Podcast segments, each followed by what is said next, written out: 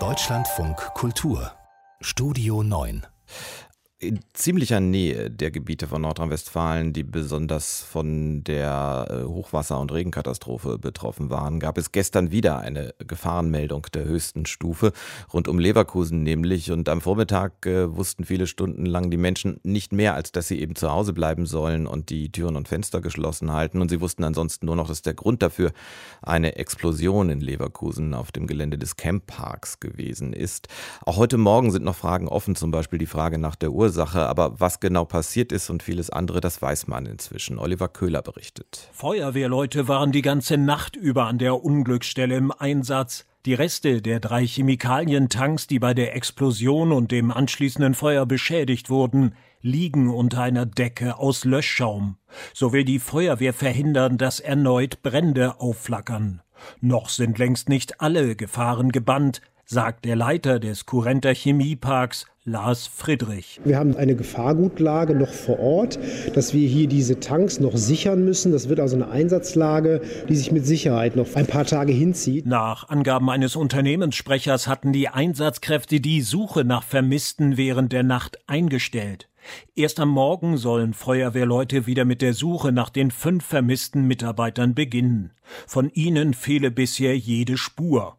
Feuerwehrleute hatten gestern Nachmittag einen Toten an der Unglücksstelle gefunden. Ein weiterer Mitarbeiter erlag am Abend seinen schweren Verletzungen.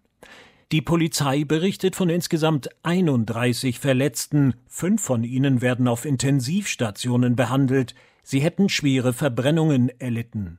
Nach Angaben des nordrhein-westfälischen Innenministers Herbert Reul hatten die Feuerwehrleute gestern verhindert, dass es eine weitere schwere Explosion auf dem Gelände des Entsorgungsunternehmens gab. Zwischenzeitlich war die Lage sehr hochdynamisch da die Gefahr bestand, dass das Feuer auf einen weiteren Tank übergriff, der auch 100.000 Liter hochentzündlichen, giftige Abfallstoffe enthielt. Für die Anwohner der Chemieanlage sind Angst und Sorgen längst noch nicht vorbei. Denn bisher kann ihnen niemand sagen, welche Chemikalien bei der Explosion und bei dem Brand frei geworden sind.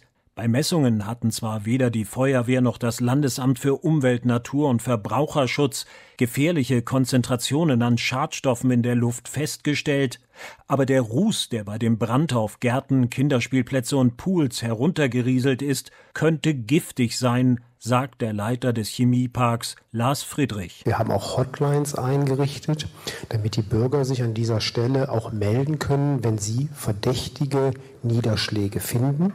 Wenn so eine Situation da ist, können wir nur davon auffordern, nicht diese Niederschläge anzupacken, Abstand davon zu halten, der Stadt oder dem Camppark diese Niederschläge zu melden, sodass wir in eine Bewertung reingehen können. Die Anwohner sind deshalb aufgerufen, Obst und Gemüse aus dem Garten zu waschen, Pools nicht zu benutzen und Kinder nicht auf Spielplätze zu schicken.